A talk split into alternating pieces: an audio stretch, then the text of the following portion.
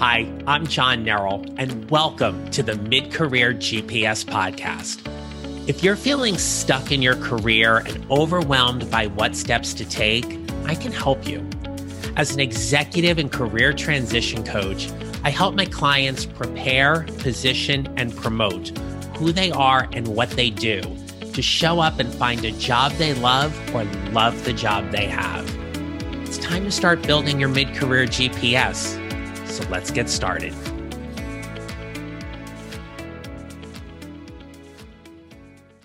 Hey, Boo. Oh my God. How is everybody today? I am so excited you are here, Boo. We are going to have an amazing. Ugh.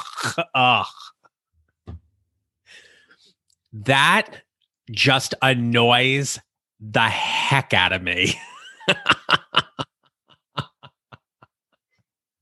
Because today we are going to talk all about interviewing pet peeves, both from my standpoint as a candidate, as a former hiring manager, and now as a current executive and career transition coach. I'm going to talk to you about all the things that grate on my nerves when it comes to interviewing and things that I personally believe you should not be doing when you go into an interview. And hiring managers, you need to listen to this as well because there are things in here for you as well that can also be a turnoff to any potential candidates and could actually impact them deciding on not going to work with you after you make them an offer. So, again, we're talking all about interview pet peeves. I want to welcome you back to the podcast today. Is episode number 28. And this is episode number four in a current arc that I am doing around all things related to interviewing tips and best practices. So, if you have not caught the three previous episodes before this, I certainly would love for you to go back and take a listen to those as well. And also, as you're listening on Apple Podcasts or wherever you happen to listen, kindly rate and review and subscribe or follow because that will certainly help grow this podcast. And I've been really grateful and touched by the positive feedback the last few episodes have received. And we are just going to continue this with all of these pet peeves today. So I want to walk you through my top 10 pet peeves. And I want to go into a little depth with some of these, perhaps a little bit more than others. But these are things, these are, are my experiences, my perspectives. But I also think these are potential pitfalls that you could fall into that could make a decision as to whether or not to offer you a job um, challenging or difficult remember when you get to that interview stage, you as well as the company are interviewing each other to decide if it's a fit, if it's a match, if we're going to do some work together or not. And so you both want to be able to put your best foot forwards as much as possible while still showing a little bit of your personality and yourself in this whole entire process. Because after all, no one wants to hire a robot or someone who is just uh, too robotic or no personality whatsoever. So let's just go right ahead and dig into this. I promise you, I am not going to call you boo. I am not going to say things like, oh my God, or whatever like that, because those things just tend to get on my nerves a little bit. So here we go. All right, number 10 Pet peeve number 10 is all about not following up. Now, if you listen to the previous episode, which is all about interview tips and best practices, numbers one through five, you'll recall that one of those was actually number one, had to do with setting ground rules or agreements about next steps. Following up is key in this process. And one of the things that honestly has really tugged on my heartstrings a lot as I have talked with active job seekers and even with my clients who have been actively interviewing is that sometimes the process can be a little inhumane. It can almost be a little bit mean. Companies can ghost you, companies can not follow up or follow through on what they had promised. And yes, as the employer, they hold all the cards in terms of offering you the job, but not following up, whether it be from the organizational side or even from the candidate side, is definitely a pet peeve. if you end an interview and you make agreement about next steps or you're going to follow through with maybe some documentation or a link to something or you're like oh i'm going to connect you with this person whatever it may be and you don't do that that to me is a pet peeve um, interviews are all about coming from this place of value and service and one of the easiest things we can do to serve everybody in the process is just following up when we say we're going to so, from a company standpoint, if you say you're going to let a candidate know by a certain date and time, please do. If you're a candidate and you make next steps with somebody and you say to them, Look, I understand things may get busy. And if for whatever reason you're not able to follow up with me by such and such a time, is it okay with you if I follow up with you on the following business day or the following Monday? And they say, Yeah, that would be great. And you don't do that, that's shame on you right so let's let's honor and acknowledge the things that we say we're going to follow up with and we're going to go ahead and do it all right pet peeve number nine is about using too many buzzwords. If you followed me for a while you know that i have shared the story in the past about when people say that they need to be hired because they're a great team player. I don't know if you play on a team the same way i do. When we use buzzwords we're assuming that we have a shared understanding or familiarity around that concept. We may not. If you happen to use a buzzword, take some time to describe what that means to you. Is partly the reason why I wrote my book Show Up: 6 Strategies to Lead a More Energetic and Impactful Career was to define in a very particular way for me what showing up looks like. And that's why I defined them in terms of those six strategies. But buzzwords, especially if you use too many of them, can be a turnoff to some employers. So, whatever the current buzzwords are in your industry, um, also another thing to watch out for, just as an aside here, is if you tend to speak in acronyms or what I like to call alphabet soup, make sure you explain or describe at least what they mean. Okay right? So, for example, if you say, well, I'm using this POS, we're talking about point of service and not something else. Okay. So, let's just go ahead and define those acronyms whenever we need. But watch your buzzwords, watch them. Not everybody knows exactly what you mean. So, you need to describe that. Okay, pet peeve number eight is all about interrupting, and that is for both parties in the interview process. Now, as a candidate, I think it's a really bad move for you to be interrupting the interviewer or the hiring manager, especially when it comes to you think you know what the question is and you're just going to go ahead and answer it. They may take that question in a different direction. So you don't really know the question until they have paused. They've asked you and then they have paused waiting for you to respond. Interrupting is rude. And it can happen, albeit very um, genuinely in some ways, right? Where you get excited and you want to share that information and you kind of jump the gun in terms of answering your response. Interviews are like that dance. I talked about that in the last episode, and you want to be invited to the next one or you want to be invited to for the job. Be careful about how you might be interrupting and the message that it might convey if you do happen to interrupt, kindly apologize. Said, I'm really sorry for interrupting. Please finish. And as a hiring manager, the only time that I would say to you it is appropriate for you to interrupt is if a candidate is taking way too long in their responses and you are at risk of running over, especially when you have other candidates that may be lined up to see that day. So you may want to interrupt and say, Excuse me, but I am going to interrupt you here. We need to be respectful of time. There are a few more questions I need to ask you before we wrap up at such and such a time. We're going to go ahead. That I think is okay, but just generally generally interrupting for the sake of getting your point across, don't do that in an interview.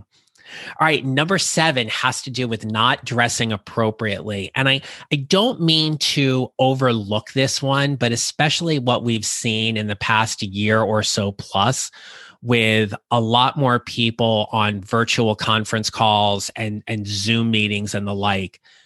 If you're going to an interview, you need to be fully dressed, right? It's not just the jacket, the shirt, tie, and a pair of shorts.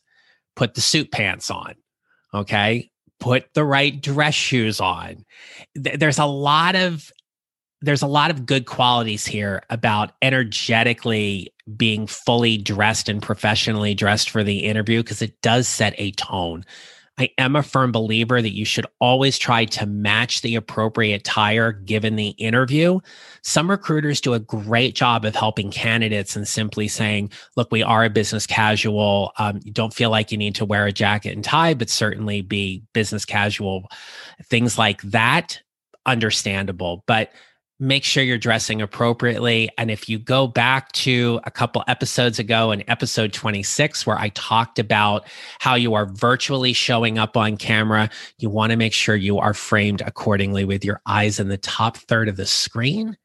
And we see your high, your eyes, your neck, a little bit of your shoulders, and you are framed accordingly in that Zoom box or, or Microsoft Teams box, whatever that is but um, but take the time to dress appropriately.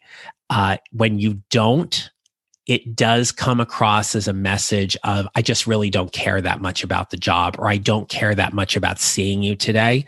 That may not be your intention, but don't let it be received that way. Don't don't give somebody an option to even think that. Okay. All right. Pet peeve number six is having no personality.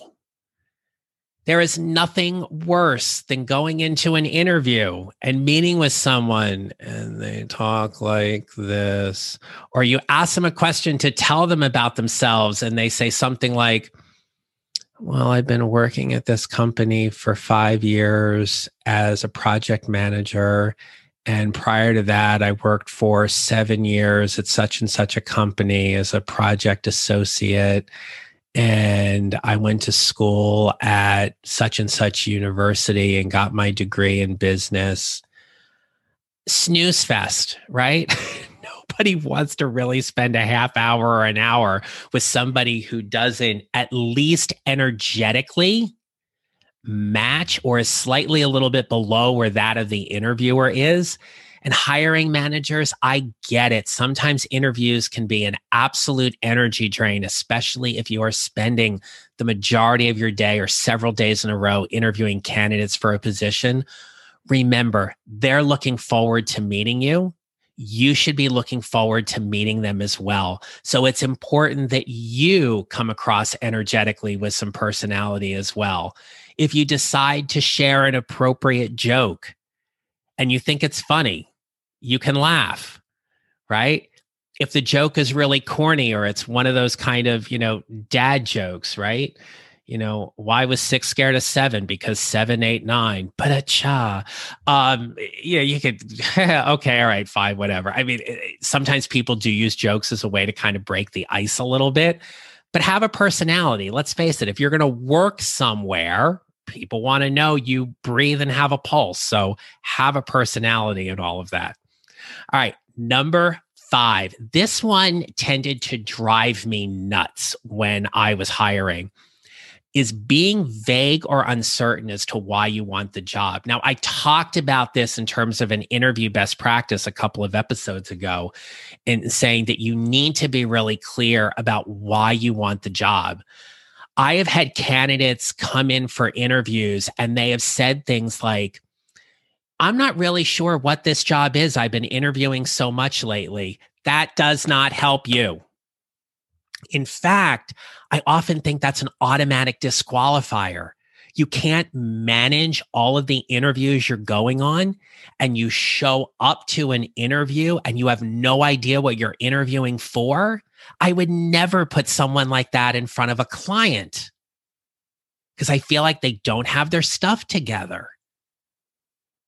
Be clear about the position you're interviewing for and why you want it. Don't tell me things like, well, I need a job. Or, I don't know, I've been unemployed for eight months and it's getting kind of scary and I need a job come from that place of value and service as to why you're going to be an asset to my organization as opposed to a detriment.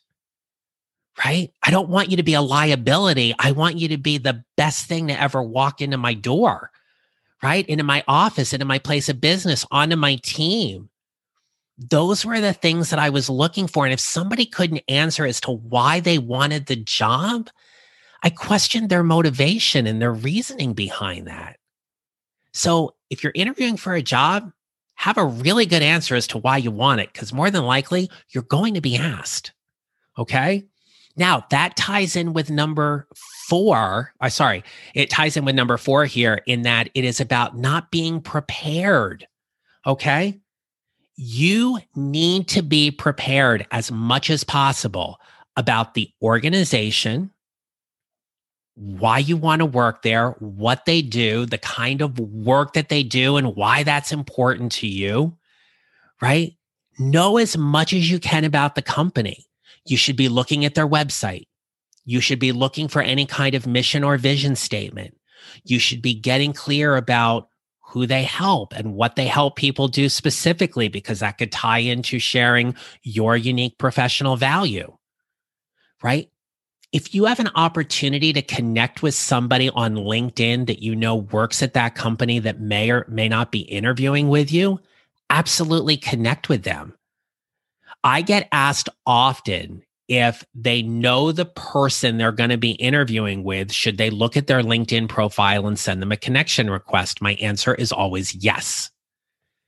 Now, in that introductory message that you have about 300 characters to share, you i i would simply say look i i happen to notice you work at such and such a company i'm very curious about the work that you and your company are doing would love to connect and be a valuable resource for you right you may even say if you feel comfortable enough you may say hey i just recently applied for a position at your company i'd love to connect with you whether i'm interviewed or not you seem like a great person to have in my network what's going to happen? They're either going to accept your request and respond, they're going to accept your request and not reply to your message, or they're not going to accept you as a connection at this point. But if you are able to see their LinkedIn profile and they have it public, there are things that you might be able to learn about them in terms of what they currently do at that company, where they worked previously, look at their skills and endorsements, look at the recommendations they've received as well as the ones that they've written. So you learn a little bit more about them. Be as prepared as possible going into that interview because the more you know, the better off you're going to be. All right. Pet peeve number three is all about answering questions too quickly. I firmly believe that there is absolutely no way that you can practice or prepare for every single question you are going to be asked at a given interview. I do a lot of work with my clients on helping them tell their story and and putting information into their story buckets that they can pull from. Some people call them story banks. I like to think of them in terms of buckets. Knowing your story is absolutely going to help you answer any question. You're either not going to know the questions ahead of time or you're not going to know the follow up questions are going to be asking. And even if you do know the questions ahead of time, you never want your answers to be very rote and robotic it's one of those things that I'm seeing now with either one way or virtual interviews where people may be posting notes all over the place and they're trying not to read them, but they can't help. And so they're kind of catching their notes a little bit here and there. When we answer questions too quickly, everything sounds very rehearsed. And rehearsed in an interview to me is never as good as just being fully prepared right? If you were asked a question about why should we hire you for this position, yes, there are some things you should clearly communicate and you should know them very, very quickly. But you also do not want to come across like this. Find a way to be conversational in tone. Find a way to weave in different aspects of the conversation. If you get asked that question toward the end of the interview, there should be things that you and the interviewer have already discussed in the scope of that conversation that you can relate back to. Interviewers, good interviewers, like to know that you're able to think on your feet you are able to listen and pull in components of previous conversations, that you're attentive and aware of what's going on around you. So when we answer questions too quickly, it comes across as feeling very rehearsed. And that I think is something you want to be careful of not doing. Don't come across as being plastic or rehearsed, right? Plastic just being very rigid and structured. Come across as being competent and confident. When you know your story, that's how you can do that. All right. The last two pet peeves here are are something that that clearly is is in the marketplace right now that you need to be aware of. So pet peeve number 2 is just simply not being good at the virtual interview. Right? If you show up to an interview and you're not fully charged, either you yourself or the technology you're using, don't interrupt an interview because you have to go find your cable and plug it in. It should already be plugged in when you're having that interview. Okay. You need a good camera. You need a good microphone. You need to know the platform you're working on. A year or so ago, companies might give a pass to certain people if the technology wasn't exactly where it should be. But a year plus now after the pandemic, and a lot of us working remotely, you need to be far better at the virtual interview. You need to know how you're showing up on camera. You need to know how you're presenting yourself on camera. Your background needs to be professional. And if you're not good at the virtual interview, then your chances, in my opinion, are going to be pretty slim right? And then lastly my fir- my number one pet peeve and this is something that i learned to get really good at when i started interviewing and i did get a little experience under my belt but it was also something i looked for with a very astute and keen ear and eye when i was interviewing people was how are they telling their story? My pet peeve here is that people who don't tell a clear story a story needs to have a beginning, a middle, and an end. Whether you choose to use the STAR method for answering interview questions as a particular protocol, or you take me on this arc in your story that tells me what happened at the beginning, what happened at the middle, what happened at the end, and what was your role in all of that? Where did you add value? And I want you to be able to tell me that story in a nice two minute package. I don't want you to ramble. I want you to tell me a clear story and imagine pulling me along with you that there are details and embellishments and and color to the story that I can follow along and see what was going on in my mind as you're telling me the story so I get to know you better when people don't tell a clear story, we lose interest. And when we lose interest in someone, we don't want to engage with them. Right? We don't want to engage with them anymore if they're not holding our attention. And I'm not saying that you need to be all bells and whistles all the time in telling your story because some of the best responses I have ever received in an interview when I was hiring were from people who weren't overly magnanimous or had these, you know, bright and bubbly kind of personalities, but they knew their stuff. They knew their story and they knew how to tell it that was very genuine and authentic to them. And that's what kept my interest in wanting to learn a little bit more about them. So get really good at telling your story. And as a coach, this is where I shine and I get to help my clients in getting far better at knowing all of these different aspects of themselves about who they are as a professional and why that's valuable to someone in a new organization. And when you get better at telling your story and telling that story from a place of value and service, amazing things start to happen.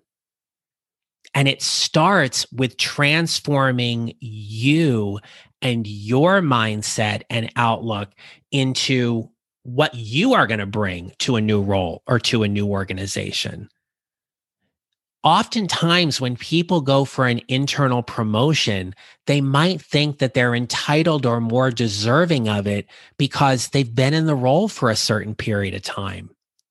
That is not a guarantee.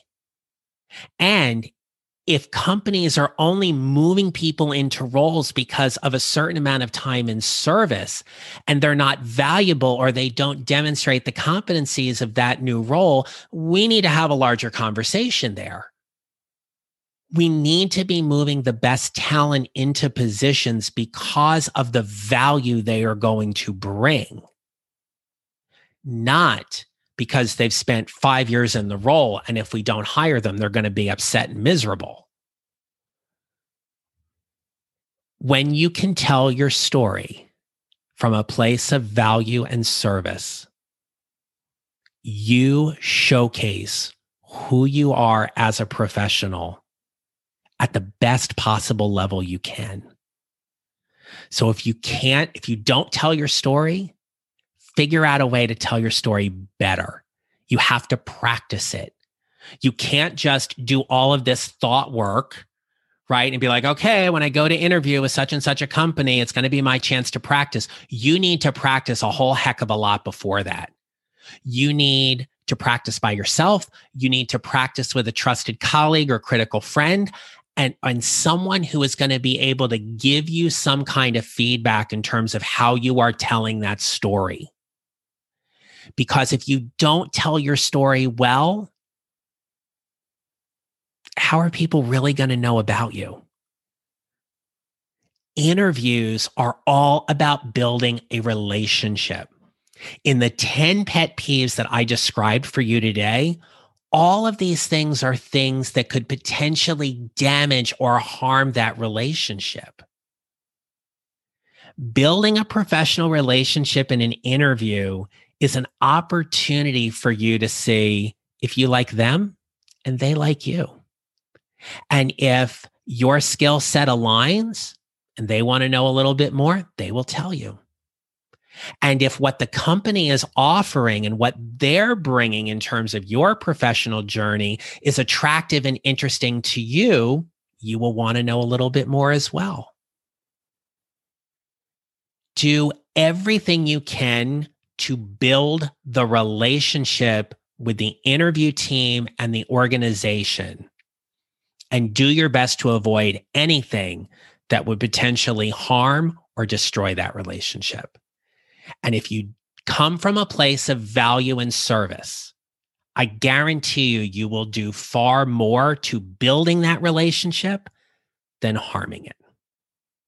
All right, I'm going to go ahead and I'm going to chapter mark all of these pet peeves that you can go back and take a listen. But in my next episode, uh, I am going to be breaking down for you about the questions you should be asking them there's a point in time in the interview where the hiring manager or the interviewer will ask you, What questions do you have for us?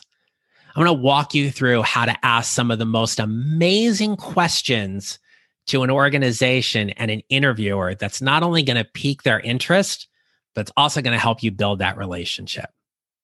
All right, as we wrap up today, I hope this was helpful. And if you want a few free resources to learn a little bit more about this, here's what I have for you. Come inside and join my private Facebook group. It's called Your Mid Career GPS.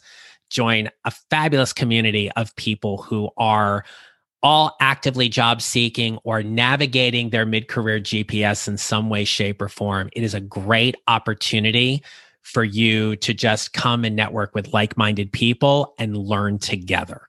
So, want you to join that. You can also check out my website at johnneral.com for a free resource I have called the 55 minute career jumpstart. You're going to be amazed at what you can accomplish in less than an hour and the ROI you're going to get from just spending 55 minutes to help you address certain components of your mid career GPS. And if you are struggling with interviewing and you have liked this arc and you would like some interview coaching or you're curious about hiring me as your coach, the easiest thing to do is go ahead and email me at john at johnneral.com happy to talk to you a little more about your particular goals and ambitions along your career journey and how I can help you build your mid career GPS to help you either find the job you love or to love the job you have. All right. I will see you next week with another interview topic uh, episode. And until then, make it a great day. I'll talk to you next time. Bye bye. If you enjoyed today's show and don't want to miss an episode, follow on Apple Podcasts or wherever you usually listen. And I'd appreciate it if you would leave a rating and review. Visit johnneral.com to download your free copy of the 55 minute career transition jumpstart to help you start building your mid career GPS. And don't forget to connect with me on LinkedIn and follow me on social at John Neral Coaching. Thanks for listening. I'll see you next time.